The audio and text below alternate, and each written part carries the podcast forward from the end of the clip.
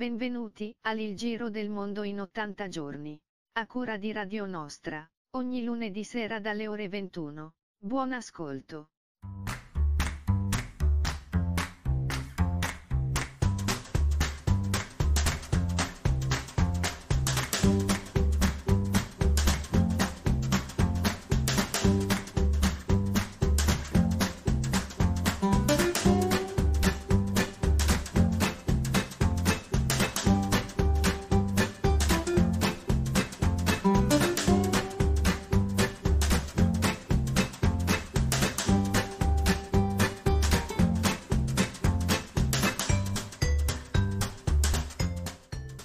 Buonasera a tutti, quindicesima puntata del Giro del Mondo in 80 giorni, terza serie. Questa sera viaggiano e andranno da soli. Io starò sulla torre di controllo, Rossella. E tu qui stai esagerando però, eh, con queste latitanze sulla torre di controllo. Eh no, oggi sono un po' Eh, se esco, stavo, sto a casa ancora per un'altra settimana a letto, quindi mi conviene stare, bene, va bene. stare a calduccio allora, sulla torre di controllo. Volate voi nella mongolfiera si trova Rossella e Omar. Ciao Omar. Eccoci, wow! chi, chi, chi, chi, comanda il, pilo, il, il pilotage qua? Il... Eh, Io credevo che fossi tu. Poi allora, mettiamoci d'accordo subito. Eh. Vabbè, Rossella, ormai sei preparata, ormai hai anche il brevetto quasi. Sì, ad honorem. Assolutamente. Allora, Va bene, guarda, è finita anche la sigla. Andiamo col primo brano di Andrea Rana, I mostri di Minecraft. L'aria limpida di tempo fa trovi se stai qui in città. La mette che non tagliano. Le giornate non fioriscono. Raccontami di nuovo i pomeriggi in piazza Duomo a caccia di tagliere animalier. Mentre io cerco come al solito un certo tasso alcolico tra un videogioco e la mia dose di pubblicità. E pensare che un tempo mi parlavi di Pierro e Cesare, io prendevo a calci i miei problemi,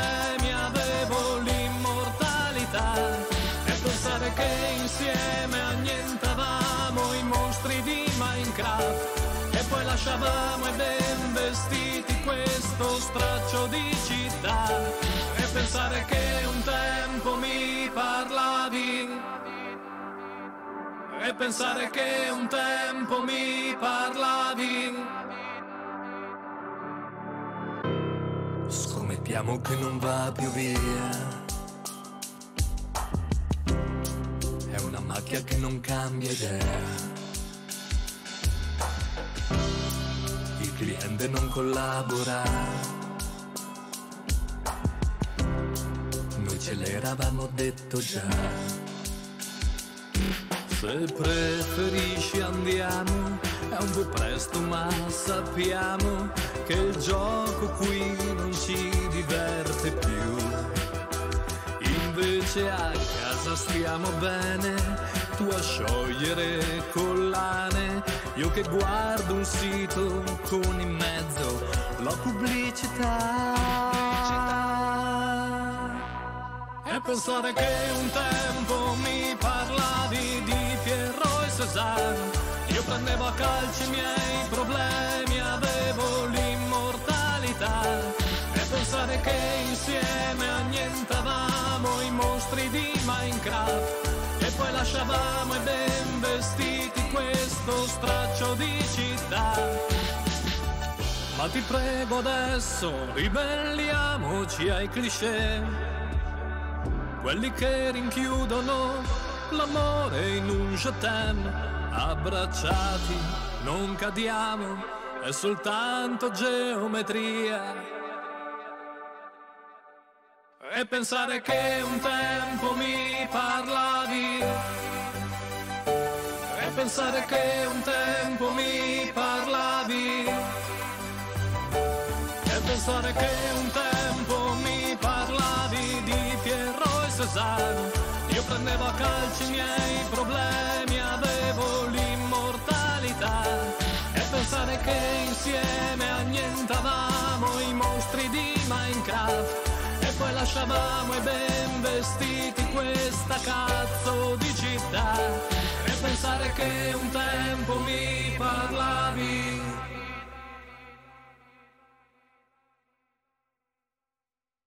Eccoci qui nuovamente in studio, uh, Rossella con noi.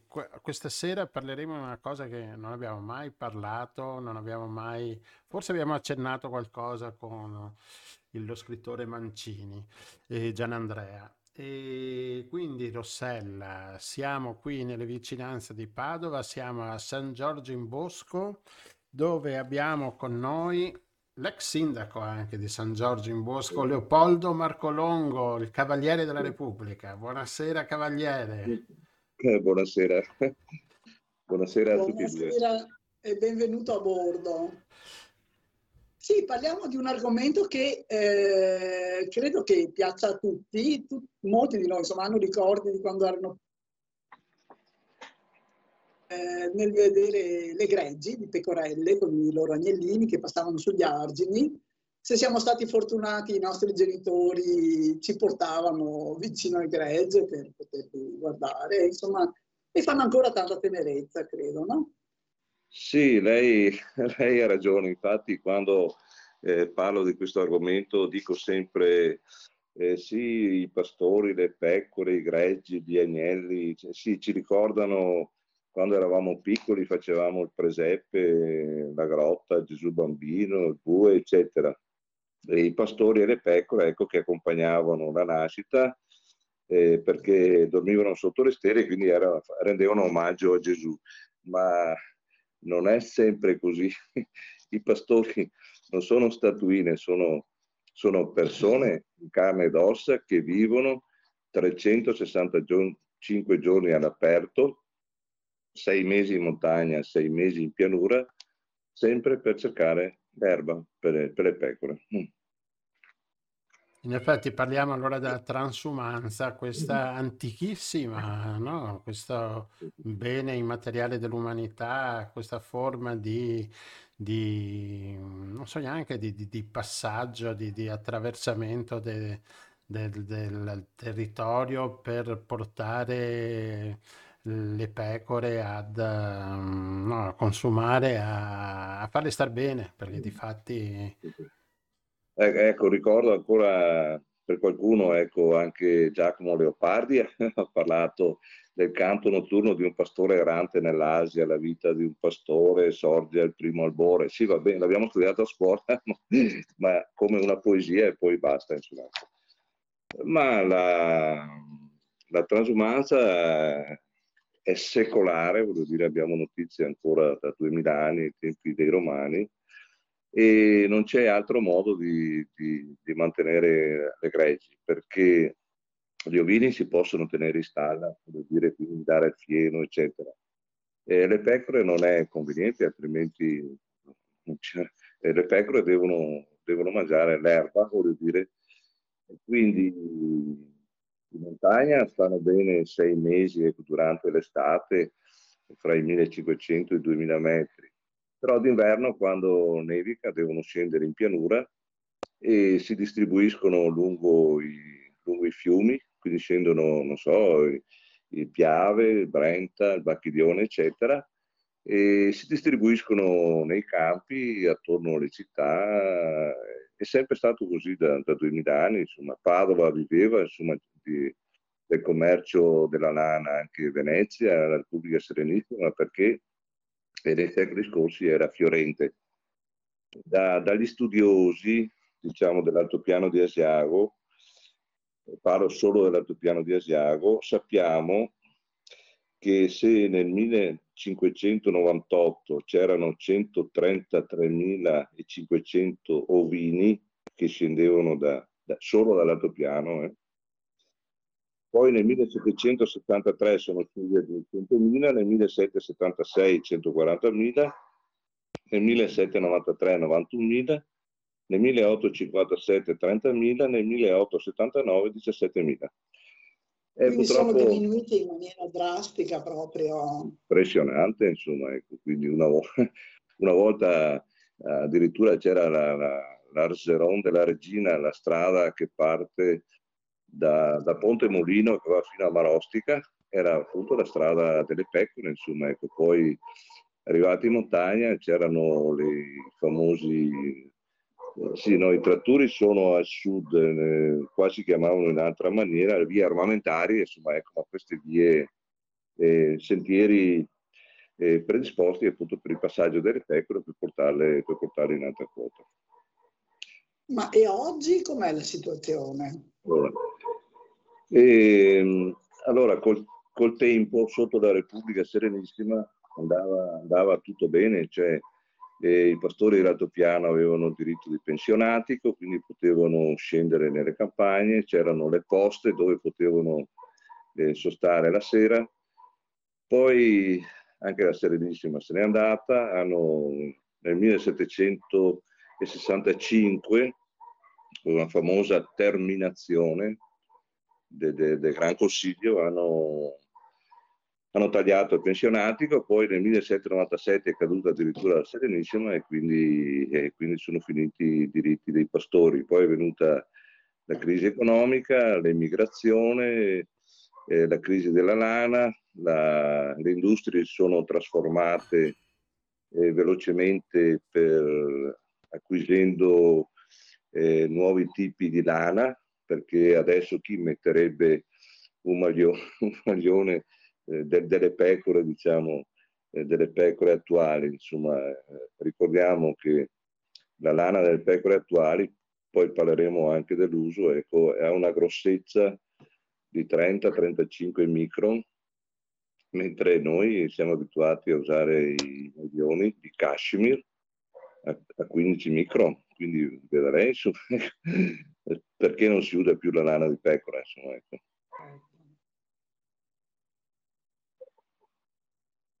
Ma mm, il problema del, um, odierno adesso di, di, questa, di questo passaggio mm. delle pecore attraverso le strade, insomma, lei è stato anche ex sindaco, quindi che problemi possono creare al, ad un comune, a un territorio questo passaggio?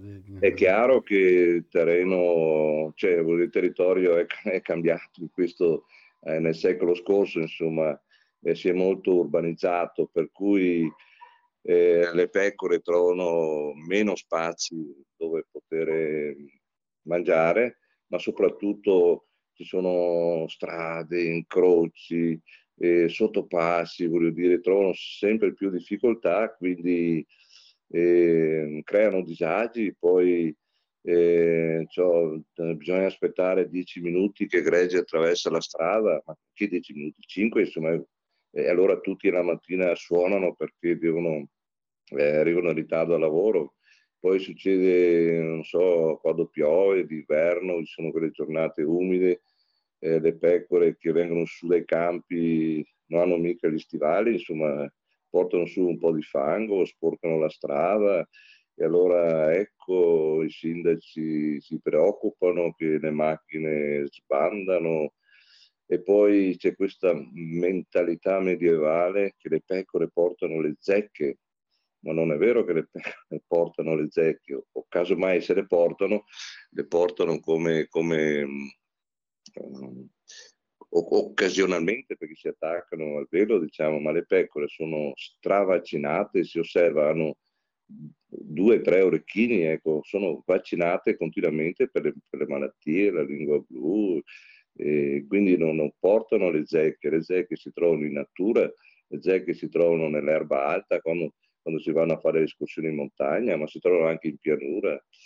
Un giorno è venuta in comune una signora dicendo era in estate e che aveva, è andata all'ospedale per le zecche. Allora ho detto, ah sì, perché sono passate le pecore quest'inverno. Allora ho detto, ma guarda, le pecore, le, le seghe si trovano dappertutto e poi altre leggende, leggende ecco, come che le pecore quando passano vicino alle stalle fanno disperdere le, le, le vacche e avanti di questa storia. Insomma, insomma, sta di fatto che le pecore fanno bene solo sul presepio. Invece, Finta di plastica possibilmente. Eh. Invece io, io li seguo da una decina d'anni perché ho, mh, hanno ripreso, ecco, ma hanno ripreso, si calcola, dati della regione Veneto, che, che, che dall'altopiano e dal Trentino, ormai, ecco perché l'altopiano ce ne sono poche ormai, scendano circa um, 72.000 capi fra 55.000 pecore e quasi 17.000 capre, una, quindi con una cinquantina di pastori, cioè, pochissimo rispetto al resto dell'Italia, insomma, ecco. Però questi sono i dati. Alcuni comuni, ancora nel 2013, specialmente nell'Alta Italia, hanno fatto ordinanze terribili. E ne leggo una, ecco, divieto di 2013, divieto di transito, pascolo e sosta di greggi all'interno del territorio comunale. Atteso che, atteso che, è vietato il pascolo e la sosta di greggi su tutto il territorio del comune, di tutto il comune, non dirò il comune, il transito delle greggi dovrà avvenire nel più breve tempo possibile e sarà consentito nell'arco temporale tra le ore 23 e le ore 6. Ma voi... Cioè devono camminare cioè, di notte. Di notte devono spostarsi. Cioè, sa cosa prevede, prevede il codice della strada? Eh prevede eh. che il gregge sia diviso a gruppi di 50 pecore, ah. che sia, eh, se, che sia segnalato davanti e dietro da illuminazione e, e, e da persone che, che cioè, da ridere, insomma, ecco, cioè, insomma dai, no, questi, purtroppo no, mi sembra abbastanza drammatico il quadro che ci sta facendo. Allora, sì. purtroppo abbiamo il terrore della natura cioè la natura è sporca, la natura è pericolosa, la natura è... E mi fa impressione adesso che sta dicendo questi divieti che non conoscevamo e allo stesso tempo permettiamo la caccia con proiettili. Io ho scoperto stamattina questa cosa col piombo che ah, poi fanno malissimo. Che Quindi veramente incredibile. Eh, la pecora eh, rappresenta poi la biodiversità, insomma, rappresenta le pecore brucano anche molto spesso in territori voglio dire, dove nessuno metterebbe mai piede, tengono puliti rive, fossi, campi, addirittura mi pare che Roma avesse fatto un esperimento eh, di, di, di sì. pulire. Anche Torino, anche la città di Torino, ho letto. Sì, sì, sì, ecco. e, poi, e, poi, vediamo anche i nostri politici che mettono eh, nei loro siti internet eh, ecco, la storia dei nostri pastori con tanto di foto, perfino il Guardian, un giornale inglese, ha, ha recensito dei nostri pastori qua famosi che vengono, vengono giù eh, dal Trentino, altri si mettono in posa con l'agnellino e quant'altro. Eh, cosa vuoi che dica? Io ho provato a scrivere anche ai prefetti, al prefetto, ho provato a scrivere perfino al Ministero delle Politiche Agricole, al Ministero dell'Interno, ecco, perché ho detto, insomma, ma, ma se, abbiamo, se l'UNESCO ha dichiarato la trasumanza patrimonio dell'umanità, insomma, se, se, voglio dire, perché diamo le multe? Sono 460 euro e eh, non proprio caramelle, insomma, ecco. E allora, allora la, la, la, Regione Veneto, parlo della Regione Veneto, ancora nel 2013, quando è saltato fuori questo problema per tenere buoni i sindaci, allora hanno, hanno detto sì, va bene, faremo i corridoi verdi. No, eh, eh, cosa sono i corridoi verdi? I tratturi, autostrade, che ne so, ecco, voglio dire, cioè, non è che servono i, i corridoi verdi. Perché sì, perché le, la strada, le pecore, le pecore non, già, hanno già la loro devono, strada. Non devono correre, devono mangiare, e mangiare 365 giorni all'anno. E comunque sono, sono rimasti là. questi sono i problemi che riguardano un po' tutta l'alta, ma poi in generale c'è una avversione insomma, verso, questi, verso questi pastori. Ecco. ecco, invece, come dicevo, dal 2000, grosso modo, negli ultimi dieci anni, c'è stato un altro fenomeno, cioè i giovani, accanto ai pastori storici, quelli eh, famosi con, con, con, la barba, con il tabarro, che sono i, dire, i simboli, dire, de, de la, de, della tradizione, ecco, sono venuti su eh, le seconde generazioni, quindi ragazzi giovani, non so, anche da 18 anni, che dopo aver fatto eh, la scuola Trentino, la scuola professionale, quella per l'agricoltura, ecco, si mettono, a, si mettono qui grezzi, ragazzi giovani, 18, 20, 20 anni, poi hanno cominciato con, con le morose,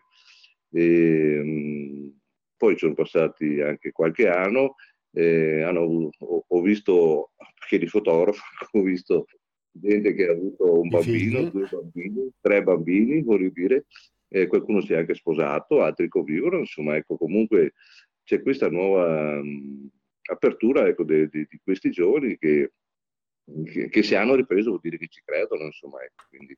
Ecco, ma... una curiosità, ah, scusa, una curiosità proprio pratica, cioè quando hanno finito di camminare dalla montagna alla pianura, no? poi si fermano, hanno delle stalle, vanno da qualche parte o stanno sempre in cammino queste pecore? Le pecore sono sempre in cammino. E perché non, non, ha senso? Allora quando, allora, quando scendono in pianura, eh, ovviamente devono muoversi da, da, un campo all'altro, da un paese all'altro, da, da, eh, diciamo, ecco, per, per, trovare, per, trovare, l'erba. Quindi ogni giorno si spostano. E, ecco, adesso, di, diversamente da una volta dove i pastori vecchi dormivano sulla terra, eh, co, ecco, in effetti io invece volevo chiedere ai pastori dove mantello per la terra adesso, adesso hanno i fuoristrada, ah, e siccome ci sono anche le donne, hanno, hanno preso le roulotte, e, e stanno, stanno, bene, hanno perfino i pannelli solari per, per caricare il telefonino e adesso sono organizzati. Il cellulare è l'arma, diciamo, de, del pastore, perché lo tiene in contatto continuamente. Quando io devo andare a trovare il pastore, dico mandami la posizione, loro mi mandano la posizione, Google, bibuba e, e si trovano.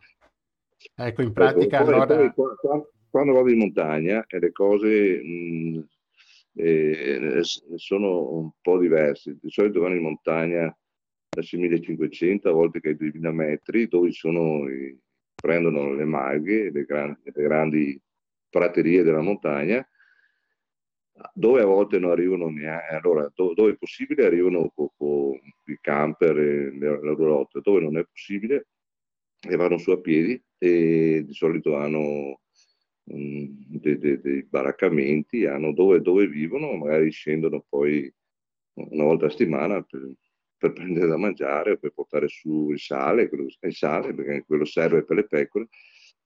Ecco, eh, no, non si fermano mai. Quindi stanno perché, sempre per... movimento e...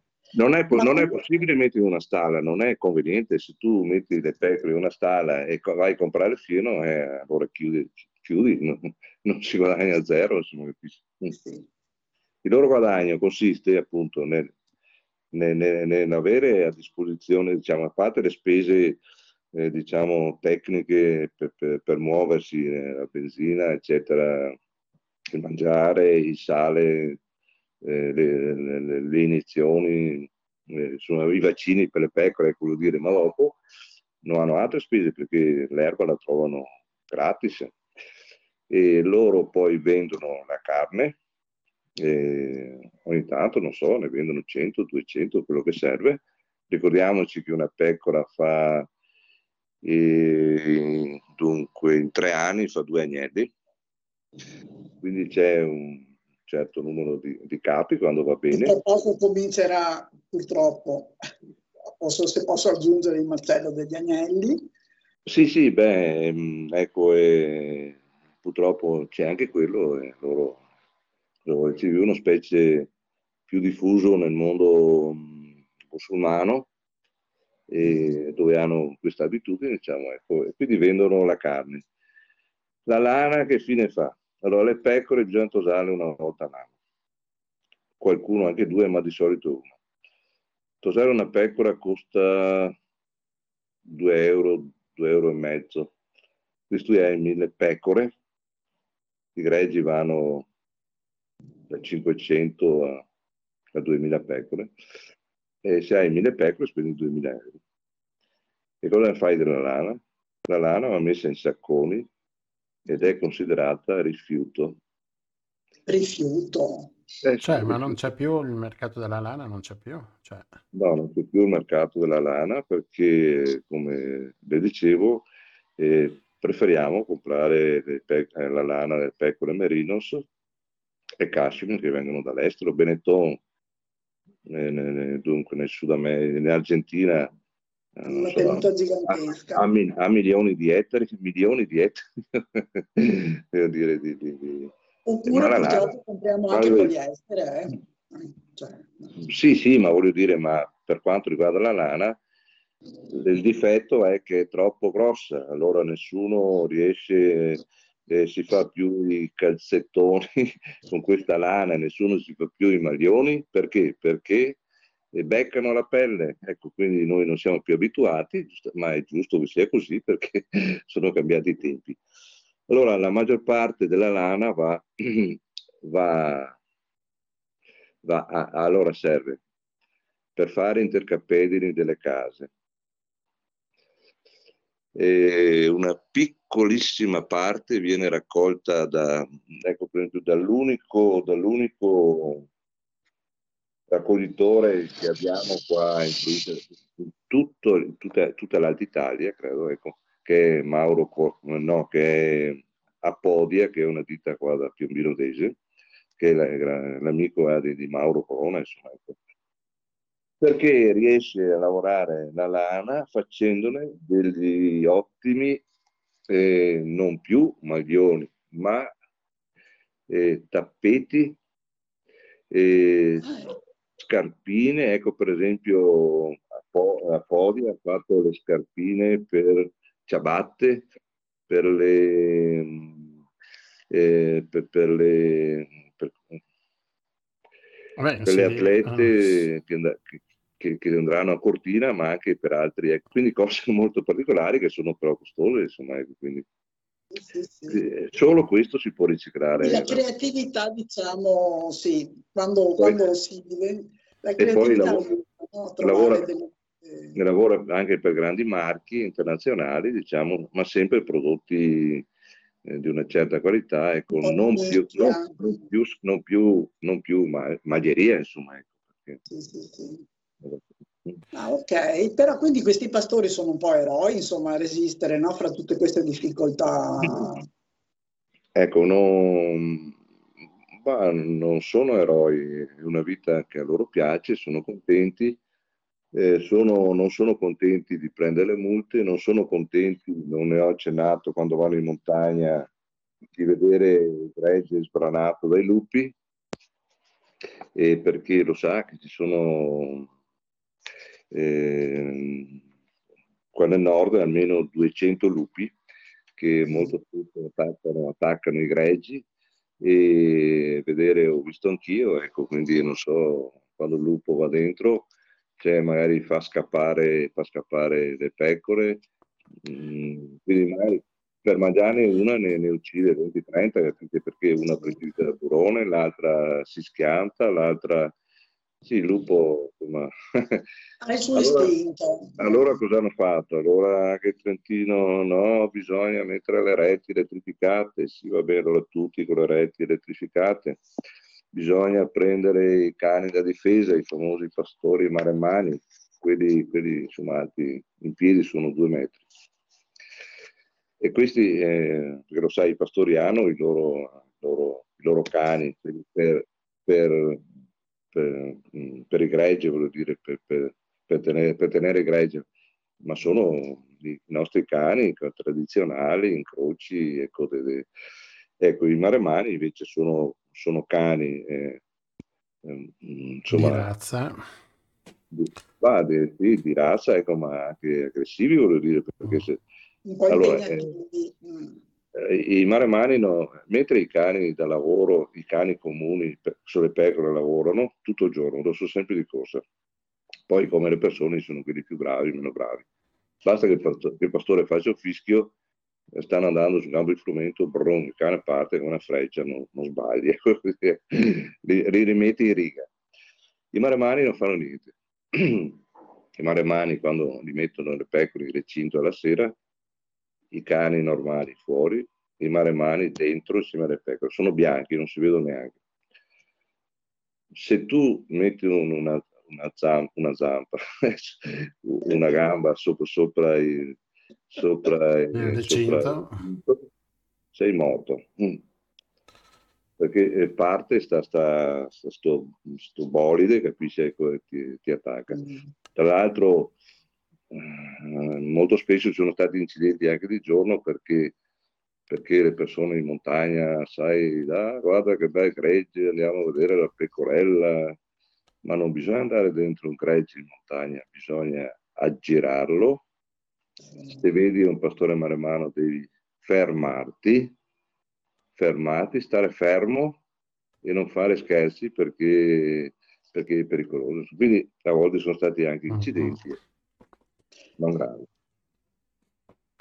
E quindi è complicata anche la gestione, insomma. È complicata, ecco, però come dicevo, questi giovani pastori sono, sono entusiasti e poi, poi dico, non sono mica i poveracci di una volta, voglio dire, adesso sono, sono attrezzati, cioè, vivono, cioè, prendono la PAC, il contributo della comunità europea, vendono la carne, insomma, sì, sì, ci, sì. ci, vivono, insomma, ecco. Ma chiaramente anche una Direi che è un, lavoro, è un lavoro come un altro, ecco, che gratifica perché, perché dà una certa libertà, ecco, eh, ecco così. Sta all'aria aperta, e può essere duro ma anche appunto molto gratificante.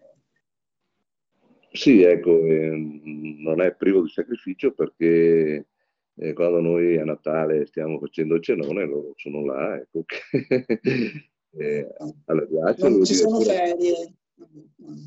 Sì, beh, dopo poi qualche giorno se lo prendono anche loro, ecco, non è mica che, che siano schiavi, voglio dire.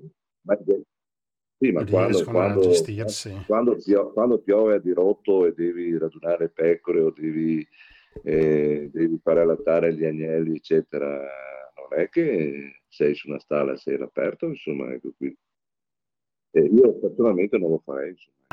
Infatti i pastori, mo- i pastori vecchi non muoiono mai a 100 anni, muoiono a 70 anni. Perché è un po' logorante come lavoro, cioè, eh, sì. Va bene. Eh... Però insomma tutti vogliono il biologico, tutti vogliono qua la natura, eccetera, e quindi eh, le pecore, la transumanza, voglio dire, eh, dovrebbero essere uno... No, offre anche no, sì. nel rapporto con l'ambiente, no? Dovrebbe essere tollerato anche se se, se, ci ritarda di qualche, di qualche 5 minuti per andare al lavoro al mattino. Ah, sì. E poi è sempre bello, poi è sempre bello essere immersi, no? La tua auto poi, essere immersa dalle pecore. Anche alle famiglie quando sono attorno, là, insomma, portateci un caffè, non so se avete, insomma, è, è sempre un modo di, di, accoglierli, voglio dire, anziché guardarli in cagnesco, insomma, ecco, non sono, non sono dei barbari. Basta. Certo, no, sono abbastanza sorpresa nel sentire questa ostilità, perché appunto i ricordi sono di una cosa molto bella, molto poetica, molto affascinante, così. Eh, quindi, amici pastori, se qualcuno è all'ascolto, e chiamateci vuole. perché noi abbiamo desiderio di darvi voce e di portare avanti le istanze e insomma cerchiamo di rendere la vita un po' più facile alle pecorelle, agli agnellini e anche ai pastori che li accompagnano. Ecco, va bene, devo dire che poi anche i pastori non hanno difficoltà ad addormentarsi e a prendere il sonno la sera. Eh, una battuta. certo. Lo sa che loro mettono le, le roulotte vicino, vicino a recinto, perché la sera devono dare recinto le pecore e per tenerle unite, per controllarle, insomma, ecco. E loro sentono, insomma, ecco, eh, sentono continuamente i rumori, insomma, e si accorgono se c'è qualcosa che non va, insomma. Certo. Eh, sì, insomma, non hanno un sonno tranquillo. Va bene. Eh, grazie, molto affascinante. Grazie mille, questa, esatto, questo mondo sì, è, qua. è affascinante, ma dovrebbe diventare un po' più pragmatico, più sì, concreto. certo, sicuramente. Siamo d'accordo. Sicuramente. Sì. Eh. Va bene, grazie Va bene. mille per eh, tutte queste belle storie e notizie. E, mm, beh, e- controlliamo, noi ogni tanto andiamo a vedere il suo canale con questi suoi filmati sulle, sulle transumanze, sulle pecore. Grazie Io, mille. io non sono un esteta, un, un No, esteta no, ma del- sono, delle sono pecore. validi, sono Per- sempre... perché, perché voglio riprenderli eh, nella loro natura, Certo, non, certo. non li metto neanche in posa, No, mi no, ma piace si vede, si vede. cioè. sentire, sentire vabbè, gli odori non si possono sentire Mm. su YouTube, ma sentire i rumori dell'erba che mangia la pecora, che rompe un, un- come dire, un pezzo di legno, ecco, capisce? Così, Certo. sentirle vive, insomma, ecco. Di Certo. Grazie Certo. mille, arrivederci. nuovo, arrivederci. Grazie. Eccoci Grazie qua. a voi, buonasera. Arrivederci, signor Leopoldo. Siamo tornati in studio, andiamo, passiamo subito, Rossella, con, con la mongolfiera, il nostro secondo ospite, che è con noi, Michele Dotti. Ciao Michele, buonasera. Ciao a tutti, ciao a voi e agli ascoltatori. Bentornato Michele. Grazie E mille, ben- è sempre un piacere essere con voi. Anche se la mongolfiera, devo dire, mi mette un po' anzi, soffro di vertigini, quindi, come dire, mi tengo stretto bene. Tranquillo. io, tranquillo. Eh,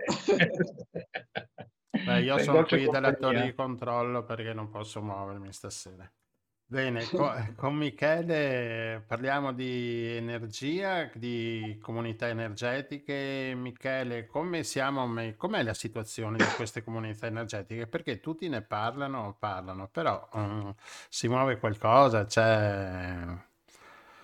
Ma eh, eh, sai, cioè, diciamo, eh, tanto per cominciare, devo dire che parlarne oggi, mh, come dire, eh, po- pochi giorni dopo, no? il giorno dopo di questa notizia incredibile, surreale sul super bonus fa un certo effetto. Nel senso che una volta tanto che se ne fa una dritta, cioè come dire, no? Eh, è veramente incredibile, no? Mm, soprattutto eh, io trovo incredibile che eh, si sia fermato anche la possibilità di acquisto da parte delle amministrazioni pubbliche, come aveva fatto ad esempio la provincia di Treviso, no?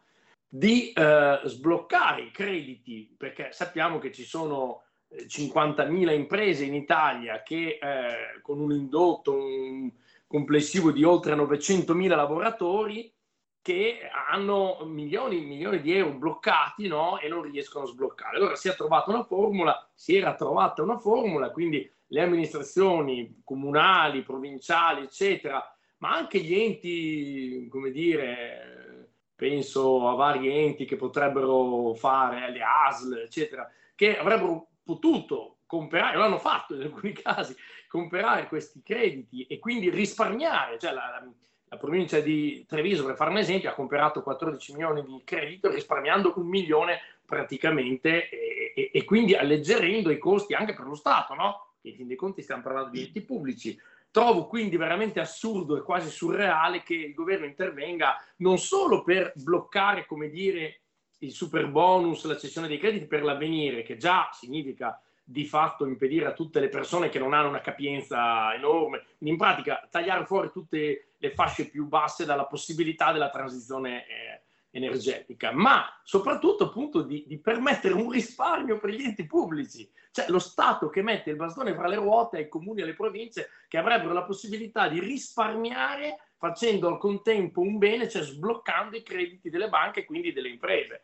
A me sembra una follia, cioè io non, non riesco a trovare una, una, argomentazione veramente ragionevole. Detto ciò, credo che tu non sia solo su questo. Eh? No, non sono l'unico. Devo dire che in questi giorni si sta formando un fronte molto ampio che va dalle associazioni, i sindacati, le imprese, i partiti, cioè un qualcosa di trasversale addirittura all'interno della stessa maggioranza. C'è chi sta dicendo che è una follia, meno male che qualcuno, insomma. E del resto per sostenerlo, come dire, non, non si trovano mh, argomentazioni valide, cioè si citano dati falsi. Cioè, a me dispiace perché eh, io sono sempre per il pluralismo e quindi eh, come dire, in una democrazia ci sta anche un'alternanza no, tra visioni diverse. E eh, questo per me non è un problema, cioè nel senso, anzi, forse è il succo no, della democrazia.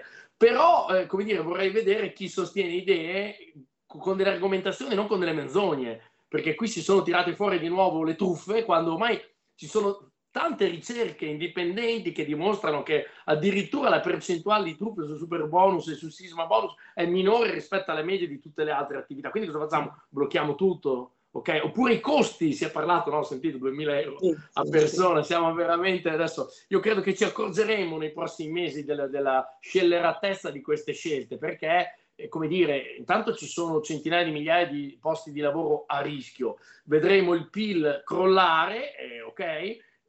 Come dire, vedremo anche e soprattutto da un punto di vista ambientale bloccato un percorso virtuoso che stava portando a ridurre i tempi. Prima del bonus, lo volevo ricordare, si era parlato di sei secoli, cioè io non so se ci rendiamo conto che le sfide climatiche e altre che abbiamo a livello ambientale eh, sono eh, veramente, lo, dico, lo dico le Nazioni Unite, no? nell'arco di decenni, un decennio, neanche due, dire, abbiamo invece un ritmo, eh, avevamo un ritmo terribilmente lento che grazie al super bonus era stato accelerato enormemente, ma poi si è voluto scaricare su questa norma no, eh, delle responsabilità che francamente sono assurde. Cioè, eh, sostenere che i prezzi sono aumentati per quello quando contemporaneamente sono aumentati in tutto il mondo, cioè Europa, Africa, Asia, America e so, anche in paesi in cui non c'è, quindi non credo che in Germania, in Francia, in Spagna, in Olanda eh, i prezzi siano aumentati eh, per colpa del, del super bonus italiano, che sia così potente da fare danni anche oltre. Quindi francamente sono argomentazioni poco serie, ecco io voglio dire questo, poco serie. Tornando un attimo al tema delle comunità energetiche, allora io voglio dire subito, sono il futuro. Sono il futuro, eh, non lo sono ancora il presente non sono ancora presente, se ne parla tanto. Gianluigi, tu mi hai fatto una domanda, ma ancora poche settimane fa il dato era al di sotto delle 50 comunità energetiche in tutta Italia, quindi su 8.000 comuni. Ecco. Però stanno spuntando, mh, ci sono tantissimi iter no, eh, avviati, eh, anche noi come Ecofuturo ne stiamo seguendo tante, no? e quindi siamo molto fiduciosi, a meno che di nuovo non ci sia un intervento che mette il bastone fra le ruote a, a ciò che sta andando nella direzione della democrazia energetica. È chiaro qual è la partita che si gioca. Cioè, voglio dire, noi veniamo da una storia di energia controllata da pochi, ok? Che strumento di potere. Eh, come dire, le comunità energetiche danno a tutti noi la possibilità di diventare non solo consumatori, ma anche produttori, e non in un'ottica di autarchia, cioè del tipo io mi faccio il mio impianto, cosa che peraltro ho a casa, sia il fotovoltaico sia il solare termico, io non ho il gas, d'accordo? Quindi l'amico Putin come lo chiamava qualcuno, farà fatica a minacciarmi, non starò al freddo neanche, cioè, a meno che non abbia il potere di spegnere il sole, ma non credo. Eh, ecco, ma detto ciò, mh, come dire, no, la comunità energetica non è un ragionamento individuale, individualistico, è una, una visione cooperativa di comunità in cui le persone si mettono insieme, persone ma anche imprese, parrocchie, si possono mettere insieme eh, associazioni, basta anche solo un condominio, ma insomma la comunità, la scuola, le scuole possono diventare centri fondamentali con i loro tetti per le comunità energetiche e tornare a fare comunità nel senso letterale, cioè riportare anche le relazioni, quindi eh, non è solo una questione di sostenibilità e di ecologia a livello ambientale, ma anche ecologia della, delle relazioni, ecologia della comunicazione, è un qualcosa di più ampio, però come dire, è evidente, eh, c'è democrazia. Ecco, questo eh, nel tema dell'energia lo sappiamo sia per quanto riguarda i combustibili fossili, sia per quanto riguarda l'uranio per il nucleare, eh, il potere è sempre stato in mano a pochissimi, no? E quindi è una transizione che a mio avviso è inarrestabile, cioè io non credo che loro potranno fermarla in qualunque modo, perché è proprio una questione, come posso dire, eh, cioè è la direzione in cui va la storia, ecco. Eh, al limite si può rinviare ecco, di un anno o due facendo danni, ma eh, andiamo in quella direzione lì. Io credo che questo sia il futuro. Noi eh, stiamo spingendo molto in, questa, in, questo senso perché eh, i, i, benefici sono svariati, non solo da un punto di vista economico, intanto un risparmio importante per le famiglie nel momento in cui l'aumento de, delle bollette ha pesato soprattutto sulle fasce più deboli.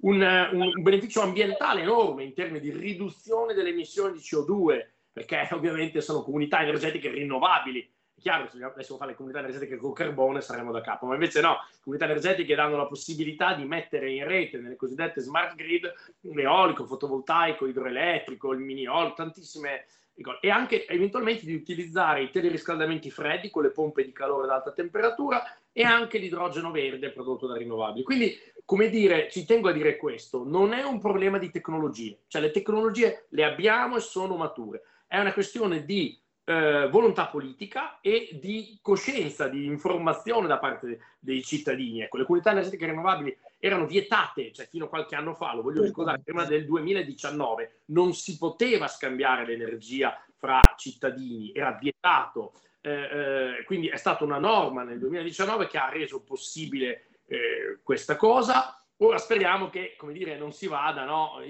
Stiamo un po' tremando perché dopo questa cosa del, del, che è arrivata, tra l'altro senza nessun, ehm, come posso dire, senza dialogo no, con le parti sì, sociali. Sì. Quindi a ciel sereno, D'Amblè ci siamo alzati una mattina e sostanzialmente era stata cancellata la cessione dei crediti, il, insomma, vanificato tutto l'effetto mh, positivo che il super bonus aveva prodotto sull'economia, sull'occupazione. Andate a vedere, vi invito a guardarlo, è uscito in questi giorni un grafico che mostra come viaggino perfettamente paralleli il super bonus e la ripresa del, del PIL, perché chiaramente fa da traino sull'edilizia, no? so, però non un'edilizia quella no, speculativa, eccetera, ma invece, come dire, un'edilizia di, di rigenerazione, no? che porta sostenibilità, che riduce l'impatto ambientale, che punta al risparmio energetico. Si è parlato tanto di, di tutti questi sprechi no, del, del, della speculazione, ma poi i dati usciti, lo ricordo, sono, veramente ci dimostrano che sono dati insignificanti.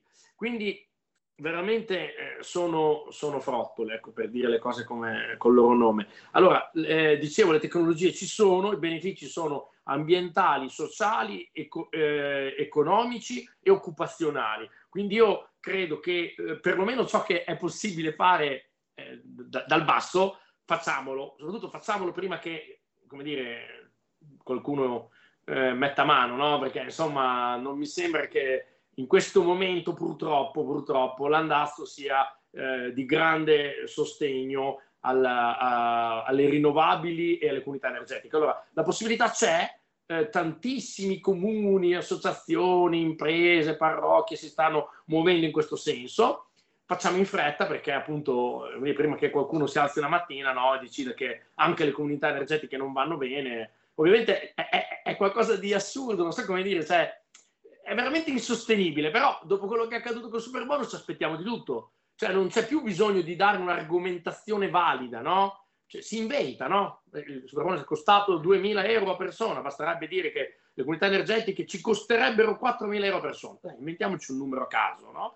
E così, come dire, è facile fare anche no, propaganda, però mh, chiunque abbia a cuore l'ambiente, la società, eh, la salute, eh, insomma il pianeta dovrebbe un attimo, secondo me, far sentire la propria voce. Forse è un momento in cui dobbiamo continuare dal basso a eh, promuovere eh, appunto le comunità energetiche, stiamo andando avanti a fare incontri in tutti i territori, e c'è grandissima attenzione, ci sono ricerche, ne guardavo qua una anche prima, no? che danno un'attenzione enorme, al di so- sopra addirittura al 60% di cittadini interessati, 75% per quanto riguarda le imprese. Quindi, cioè, come dire, il tessuto sociale ha capito di cosa si tratta e quali sono i benefici potenziali.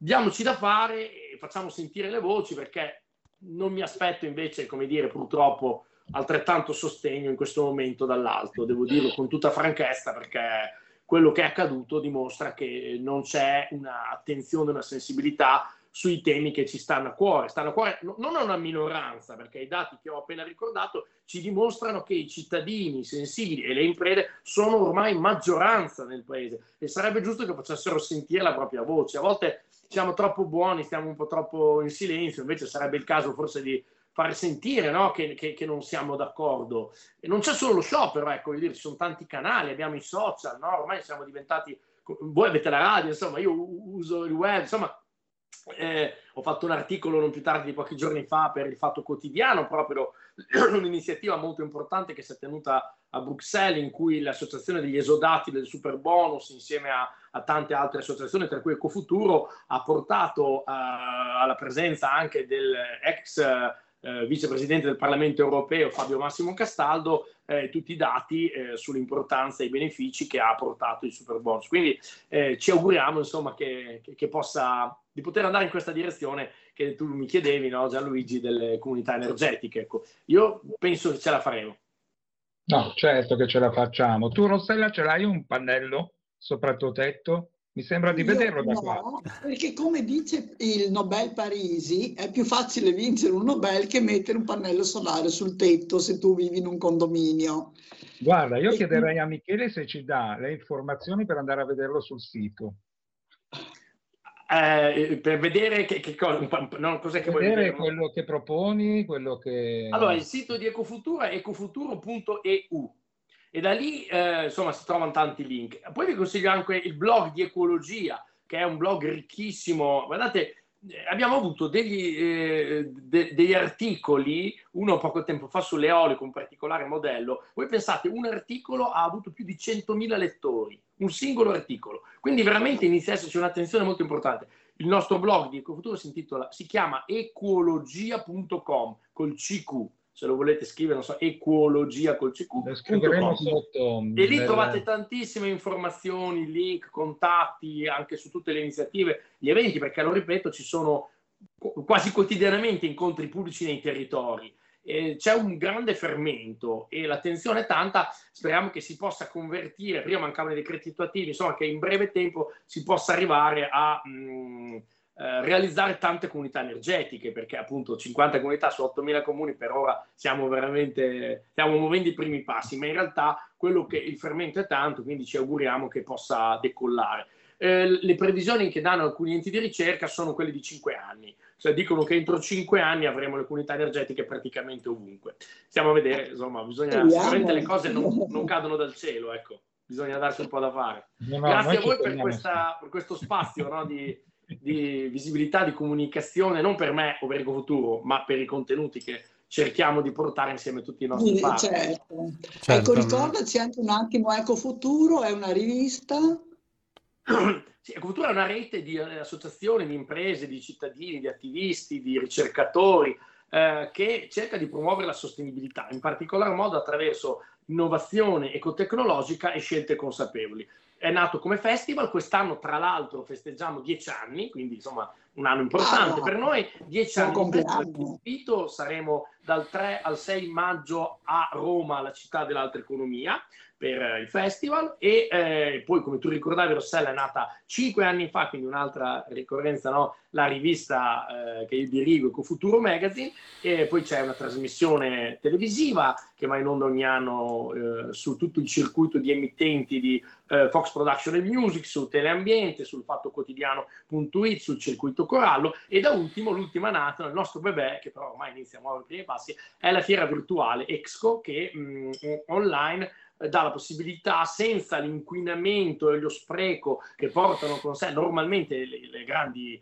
i grandi eventi, no? perché andate dopo una fiera a vedere cosa succede. Nessuno va nei giorni successivi, ma cioè, insomma si butta tutto. Noi invece, come dire, online diamo la possibilità senza spostamenti, chilometri, eccetera, gratuitamente eh, come tutto il resto, di eh, visitare eh, un'ottantina circa di imprese all'interno degli stand dei, dei cinque padiglioni che compongono ormai eh, la fiera. E quindi niente, come dire, attraverso questi canali cerchiamo di comunicare eh, dei temi mh, mm, che normalmente è difficile far passare, soprattutto in tv, eh, sui giornali, eccetera, perché, perché non sempre vengono recepiti. Su questi temi io diciamo che abbiamo notato che sul tema energia, rifiuti, acqua...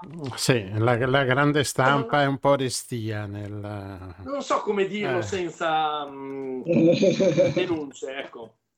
Va bene. Ma abbiamo capito lo stesso. Si è capito, no? Si è capito, sì, va bene.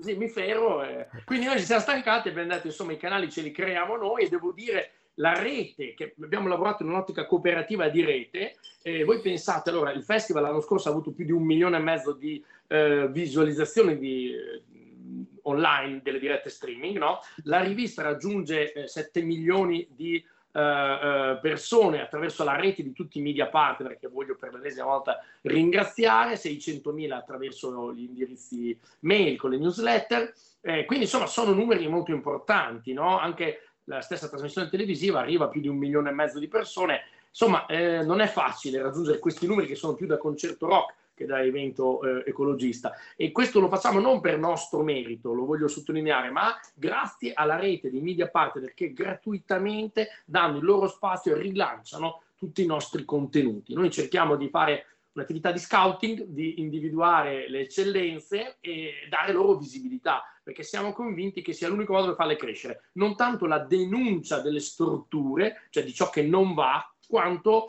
eh, l'annuncio invece di ciò che sono le possibilità. Eh, quindi la domanda che noi vorremmo suscitare non è tanto il perché, quanto il perché no, ma perché se si può fare allora non lo facciamo? Perché non, non fate una comunità eh, energetica nel vostro comune? Perché non mettete gli impianti rinnovabili? Perché? E questo è il perché no. E quindi l'unico modo per stimolare il cambiamento, secondo noi, è questo, dando visibilità a chi ha fatto scelte virtuose. Bene, Michele, grazie mille. So che devi grazie andare mille. e ci sentiremo nei prossimi, nelle prossime eh. cose, anche perché verrai qui a trovarci, quindi ne parleremo, ne parleremo più avanti. Tra pochissimo sarò esatto. a tra poco, sono molto contento per uno spettacolo. Grazie Bene. a voi. Grazie Michele, ciao, buonasera. Buona serata, alla prossima. Ciao, ciao. ciao.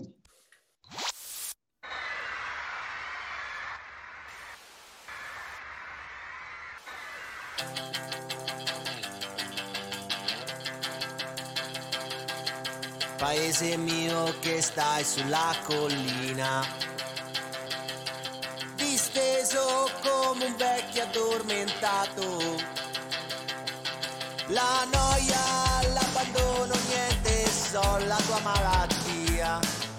Paese mio, ti lascio, io vado via.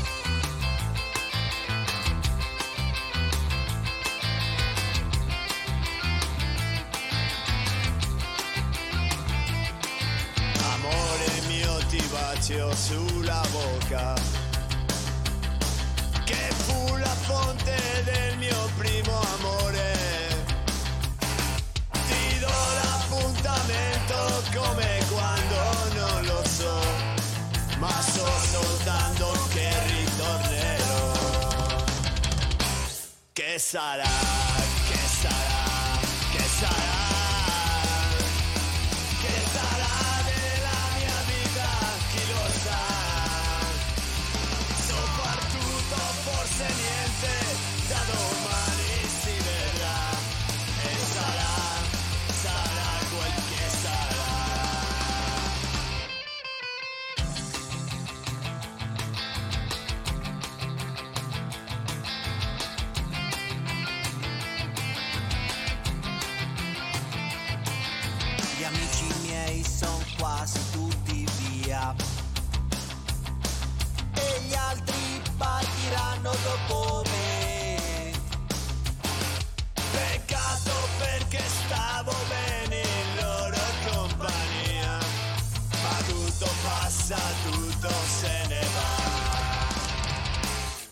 sarà, che sarà, che sarà, che sarà della mia vita, chi lo sa. So far tutto o forse niente, da domani si vedrà, e sarà, sarà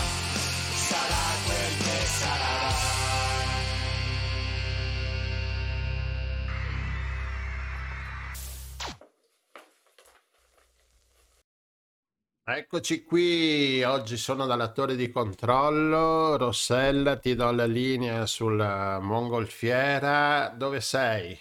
Io sono preoccupatissima che devo volare da sola, ma comunque speriamo bene in questi controlli. Sì, ma ce la fai.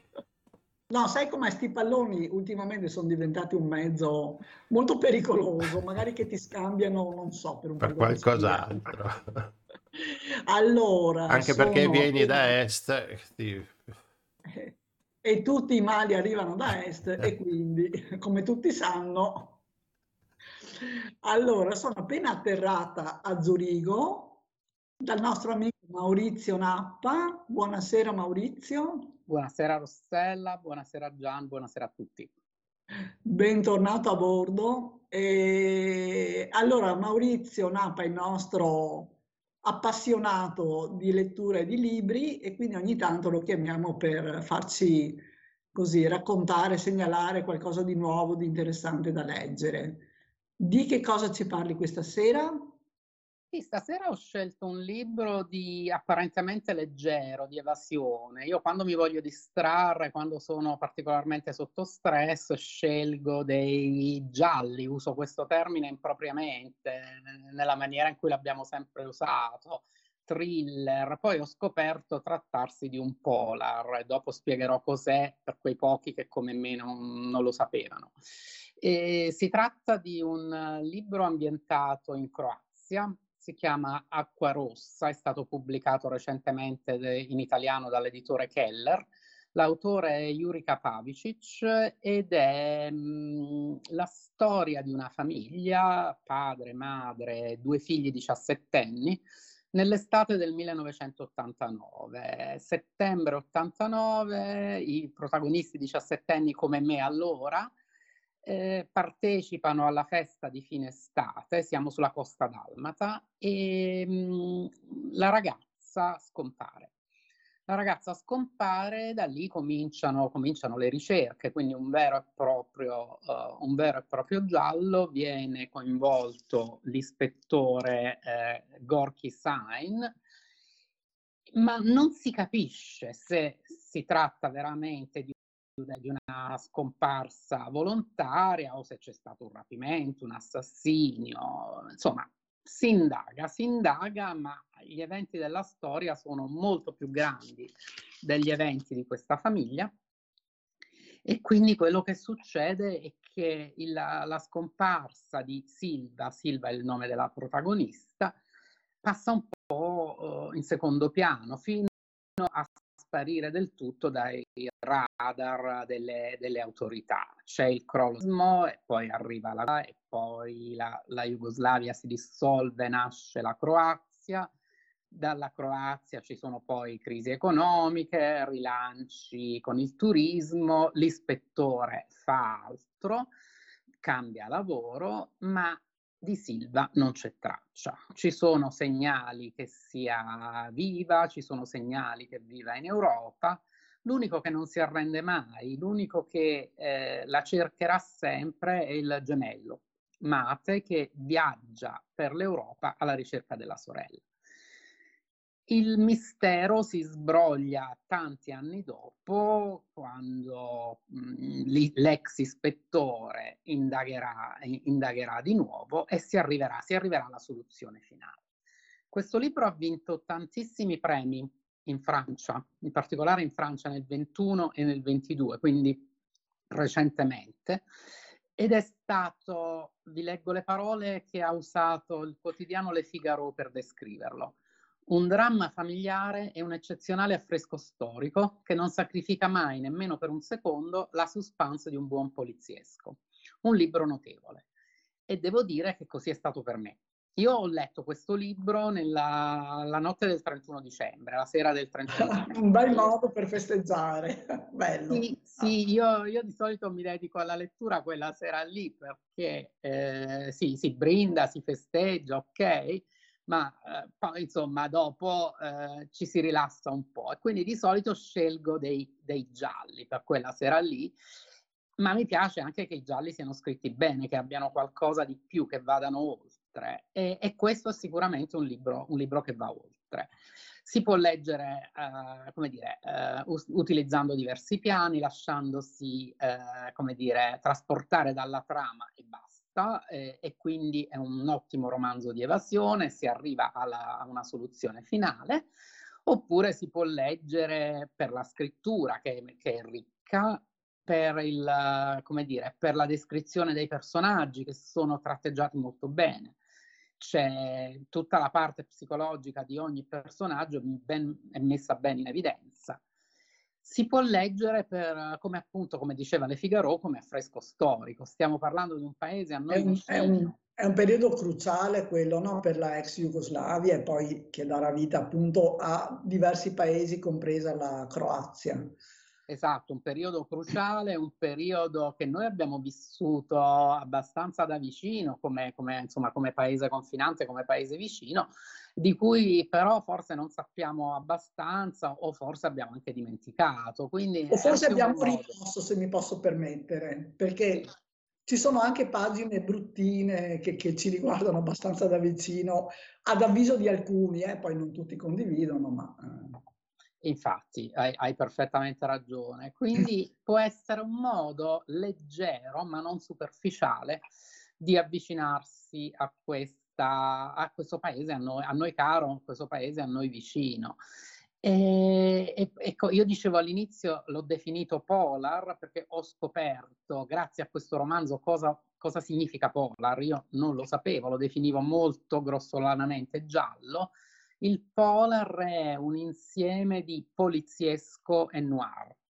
Ed è, Ah, ecco, è, è un genere, sì, è un, un giallo un po' più, come Non dire, vuol noi- dire ambientato al Polo Nord, va bene. No, no, no, no, no, no, assolutamente. Il, in realtà giallo, il termine giallo lo utilizziamo noi in Italia perché le copertine dei, dei thriller erano tradizionalmente gialle, ma è un termine che all'estero non, non si comprende. Diciamo che polar è un termine più internazionale, specifica il tipo di thriller, quindi poliziesco sì, ma anche noir, eh, e quindi eh, è questo che eh, caratterizza Acqua Rossa.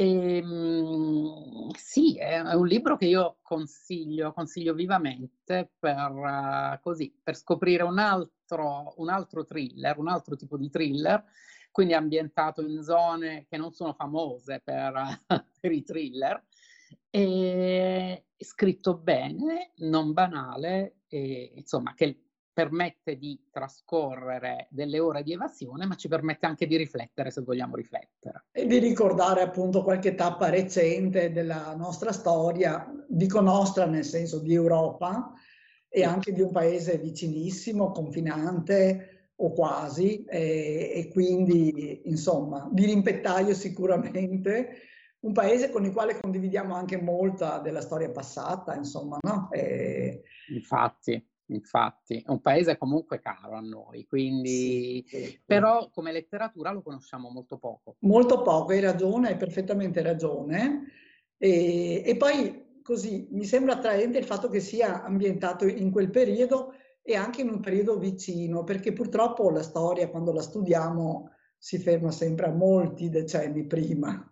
Infatti. Quindi- E io tra l'altro in quell'89 ero, ero in vacanza lì, mm, quindi conosco quelle spiagge, mi, mi ha molto colpito anche questo, ho sentito eh, un'affinità notevole con i due ragazzi proprio perché eh, la mia stessa età e per puro caso quell'anno ero lì, avevo trascorso una decina di giorni in Croazia che allora era Jugoslavia e quindi insomma eh, un po' di mare, un po' di natura, laghi, insomma, cioè, Beh, era molto attraente, no, per noi, anche perché eh, sì, era, era Quello- molto economico, c'erano le famose Zimmer eh, che ospitavano i turisti al posto degli hotel, era, insomma, era poi la nostra giovinezza in ogni caso, quindi insomma... una natura più conservata sicuramente Sì. rispetto alle spiagge nostre dell'Alto Adriatico, quindi sì, sì, sì, eh, era una meta in qualche modo anche esotica, mm, fra Sì. virgolette, ecco. mm. Lo era, lo era, infatti. Quindi è stato bello ritornarci con la memoria grazie a questo libro che, che consiglio vivamente. E poi in generale l'editore Keller ha sempre delle piccole perle che, che purtroppo passano spesso, inosservate o comunque non sono, adeguatamente conosciute perché, data la, la- la dimensione della casa editrice, ecco, non riesce a raggiungere il grande pubblico. Ma, ma, insomma, io, me ne ho parlato già con altri libri, ogni tanto Keller si ricade perché, Eh, ecco qua, c'è Maurizio.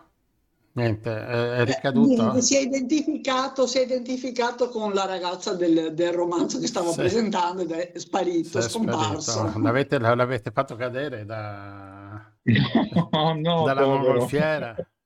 Assolutamente no, non dai. vedo cosa avete combinato.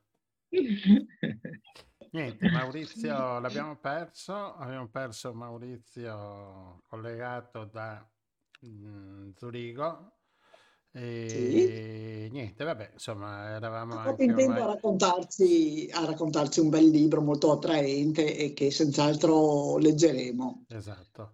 Andiamo con, con il prossimo brano, Le abitudini di Galileo, nell'attesa di collegarci col quarto ospite, con la quarta ospite.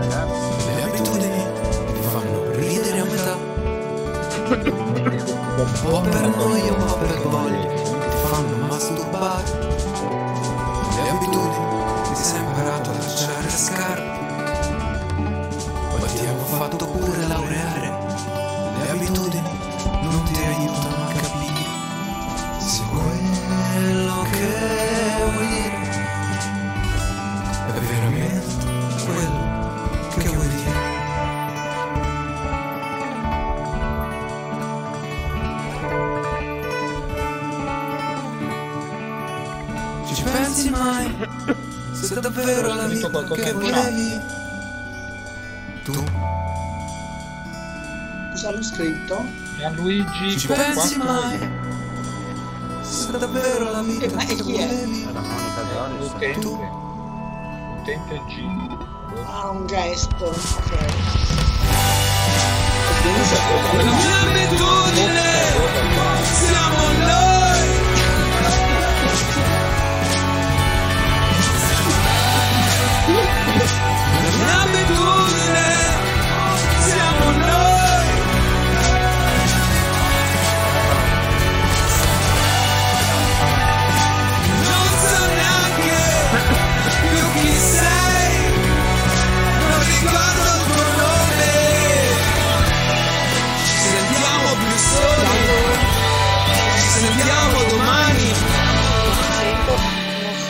ci sentiamo domani.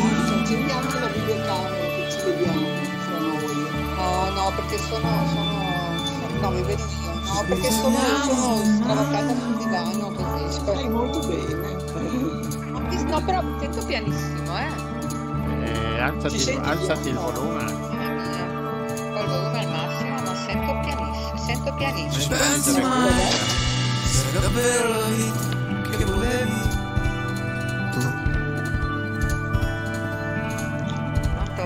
Sì, Ci noi ti pensi mai? sentiamo. Eh, io invece Se non davvero la vita che col volevi. cellulare, provo da, da computer un attimo, Prova. perché... No? Ci pensi mai se davvero la vita che volevi? Tu Ci pensi mai se davvero la vita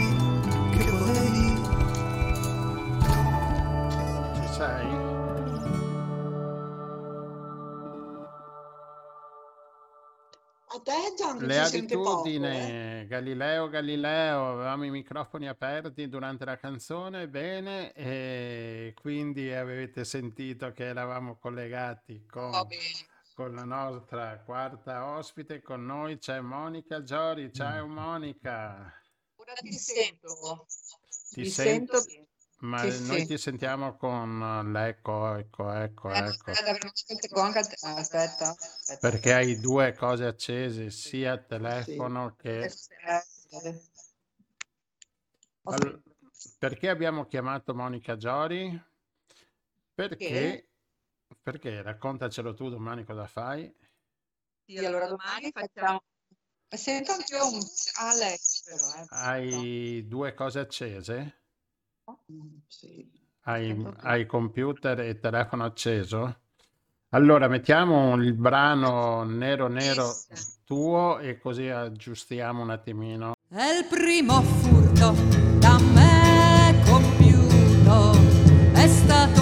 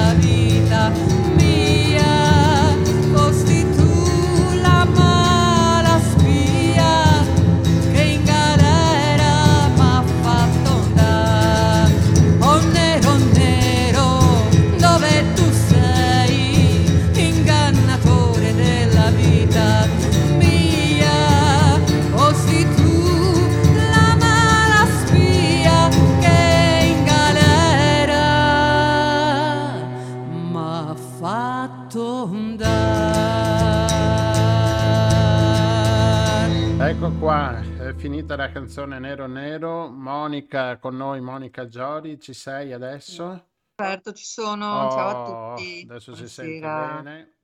Allora, Monica, domani sera sei, domani pomeriggio. Sì, alla Teatro alla Vogaria Venezia con, eh, con un nuovo spettacolo, e tutto dedicato all'amore. Ah, bene. Stranissimo perché in realtà non io non sono una romantica, però non so, mi è venuta questa idea di fare, di fare uno spettacolo tutto dedicato all'amore, ma non sarà niente di romantico o, o dolciastro. Sono tratto da, da delle villotte veneziane, quindi queste frasi tipo amore, amore, amore, amore un corno, de notte non dormo, e cosa de, de giorno non magno, de notte non dormo, cioè sono cose così, no? Tocchiamo vari aspetti, tipo boh, mh, quelli un po' più mh, non piccanti, però insomma ci sono anche delle, così, de- de- delle, delle canzoni, sì, diciamo delle canzoncine un po' piccanti con i doppi sensi e mh, Mm. Scene di Goldoni comunque, sempre tra il pantalone e la Isabella, poi tra il truffaldino e la, e la cameriera,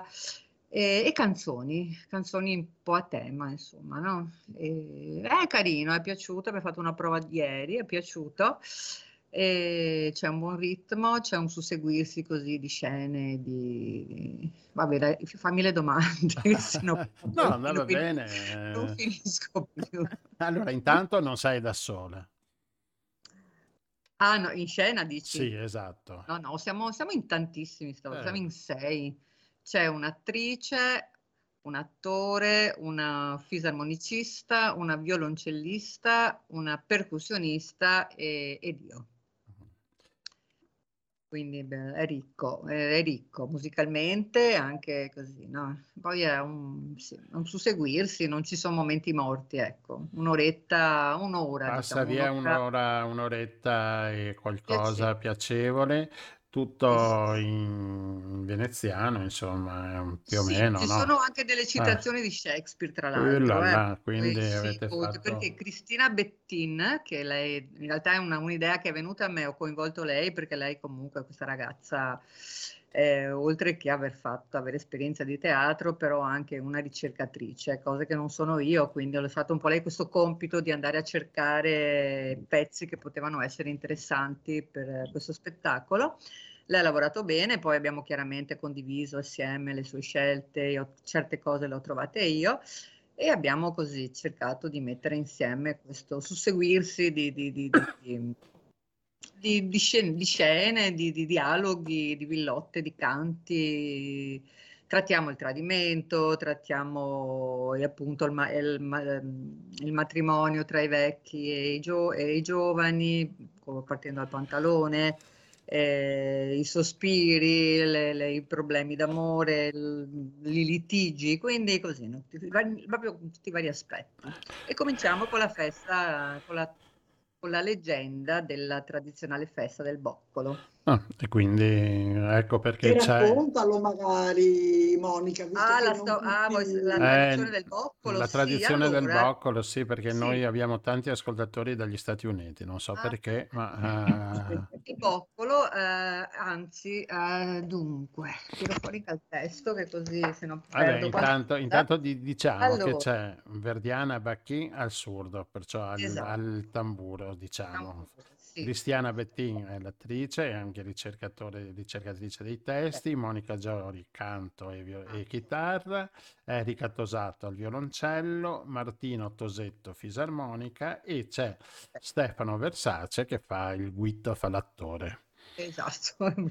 Ti piace il guitto? Ci sta anche bene, Sì, no? Su di ci lui. sta perché in realtà lui diciamo che poi ha questa capacità comica innata, per cui insomma faremo quando si mette a fare delle scene, mm, abbiamo delle canzoni tipo la canzone dello spazzacamino, no? Che vabbè, un po' ironica o che diciamo che lui insomma ci, ci dà, ci mette del suo, no? Ad interpretare lo spazzacamino e, mm, che entra a casa della signora, no? A pulire, a spazzare il camino e qua non dico altro. Non ci spieghi se c'è un doppio senso, ok? Esatto. Eh, sì, allora la storia, della, la storia del boccolo, la tradizione, racconta la storia di la figlia del doge, Orso Partecipazio, si era innamorata di, una, di un ragazzo del popolo, un certo Tancredi. Chiaramente il padre non era assolutamente contento di questa unione, quindi lui, per farsi voler bene dal padre, partì partì, partì con i paladini di Carlo Magno in modo da coprirsi di gloria. Purtroppo cosa succede? Che in guerra questo poveraccio muore, ma prima di morire prende una rosa, un bocciolo di rosa, che si bagna del suo stesso sangue e lo dà a un compagno di battaglie da portare alla sua, alla sua amata. Tutti tornano dalla guerra, sta Fantuina che si chiamava, mm, eh, si chiamava, si chiamava, si chiamava Maria e corre incontro con la speranza di rincontrare il suo amore e invece in realtà arriva questo compagno che le porge questa, questa rosa rossa, questo bocciolo di rosa. Lei disperata se lo mette al petto, sale nella sua camera e così muore. È, è tragica, eh? cioè, è tragicissima questa storia però questa, dai, questa è l'origine, diciamo, della, mm, del, del, fatto che si, ci si regala la rosa in segno d'amore eterno alla propria amata nel giorno del 25 aprile.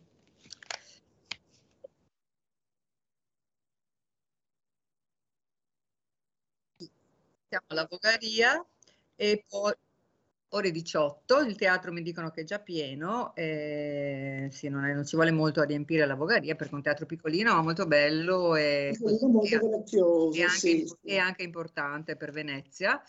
E poi, poi, abbiamo un'altra data, non so se qualcuno ha voglia di muoversi, che è il 19 di marzo, qui ad un teatro molto carino di Mestre che si chiama Teatro Colbe. E poi non lo so, poi vedremo, vedremo un po' in giro. Di, ci piacerebbe molto arrivare anche dalle tue parti. Vabbè, venite a- ad agosto, no? Per il Festival Certo, della canzone veneziana. comunque, comunque è coinvolgente, comunque poi tutto in veneziano è nostro. Diciamo che è una cosa nostra proprio, è Mm. della nos- del nostro territorio, quindi sicuramente non so domani se ci saranno turisti e chi ci sarà, non ho idea di- del pubblico che ci sarà. Quindi staremo un po' a vedere se interessa anche a, a fuo- se queste cose possono uscire un po' da, da- da- da- da Venezia. Bene, Monica, grazie. Allora, in bocca al lupo per In domani. bocca al lupo per domani, sì. Grazie, Eh, grazie a eh, te che è un piacere. Poi io penso di non avere niente da dire, ma mi comincio e non finisco mai di parlare. Sì, Sono e preoccupata. Dio e poi, e poi non diciamo tanto perché sennò dobbiamo venirlo a vedere Ah, beh, così, certo, certo. sì, sì, sì, Ah. no, cioè, dai, sì, sì, no, perché ci sono, ci sono delle cose romantiche, ci sono delle cose appunto un po' spinte, ci sono delle Ah. cose... eh, c'è, Vabbè, c'è di cla- diciamo che c'è di esatto, c'è tutto Eh, il classico veneziano, no, dai. esatto. Va Va bene. bene, grazie mille. Grazie Gianluigi, Ciao, grazie a ciao. voi. Grazie mille, ciao. Ciao, ciao, ciao, ciao. Ciao. Ciao, ciao, ciao, ciao. Lo spengo qua, sì.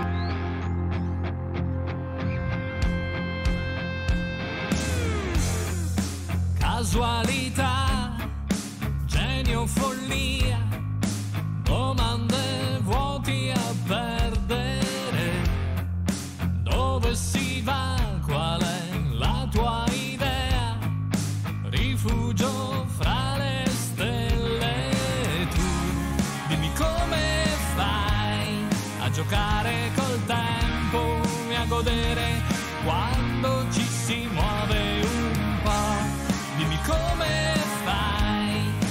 capire il senso di una vita in mezzo secondo. Ho mille immagini del mondo che non voglio più lasciare andare. Ho sogni liberi nel petto che mi fanno respirare. Sono come un vagabondo, più con la testa che con i piedi. E mi ricredo in quel che vedo e ti rivedo in quel che credi.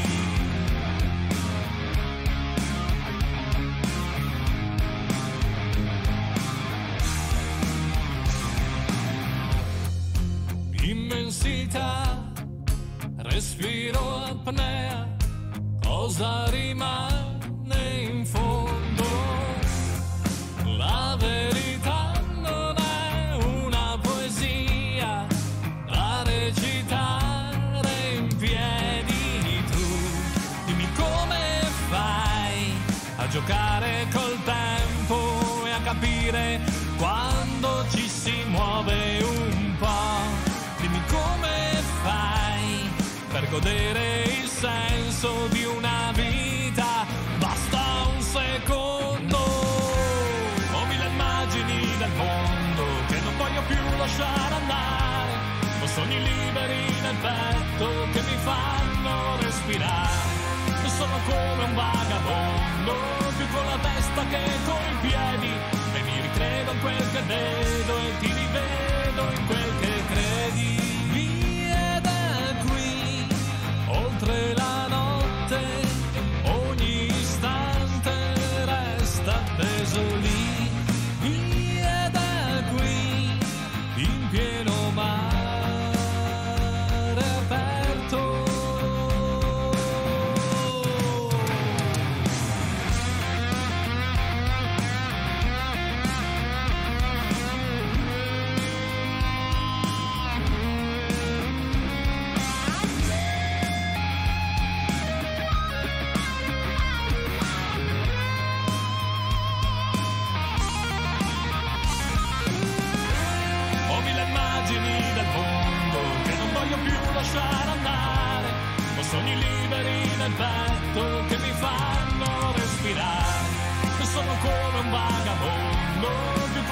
testa che piedi.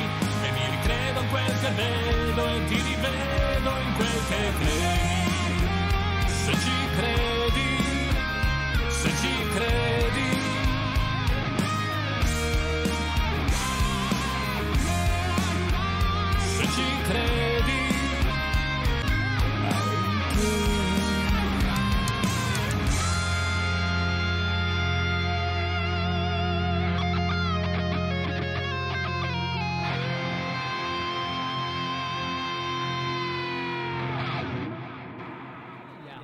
Immagini dal Sveglia. mondo. Oh! Come, ti senti? Sta ancora finendo il clip, il videoclip di Andrea Rana eh, che avremo ospite la prossima settimana, no Rossella? Dovremo... Sì, sì, sì, lunedì prossimo. Bene, lunedì prossimo avremo eh, l'ospite Andrea Rana. Abbiamo finito, Omar, non abbiamo più co- controllo tu sul cestello No. della mongolfiera, non c'è più nessun ospite. Siamo rimasti io Rossella. Ecco. Siamo rimasti qua su. Che facciamo? Ma eh, io sono qua al calduccio che tra poco anche vado a letto. E non so, voi dovete, devi tornare indietro, porti Rossella a casa, boh, vedete voi, basta che mi trattate bene la mongolfiera che ci serve per lunedì prossimo. Certo, Adesso certo. vediamo, adesso vediamo, la notte è lunga. Bene. E se Grazie volete, mille a tutti. grazie, scusate, ci sono stati qualche verso la fine degli errori tecnici, vabbè, insomma, succede. Non Eh, erano errori, sono... Sono il bello della diretta, dai. E, e niente, allora ci vediamo mm, lunedì prossimo. Ciao a tutti. Ciao a tutti, grazie. Ciao.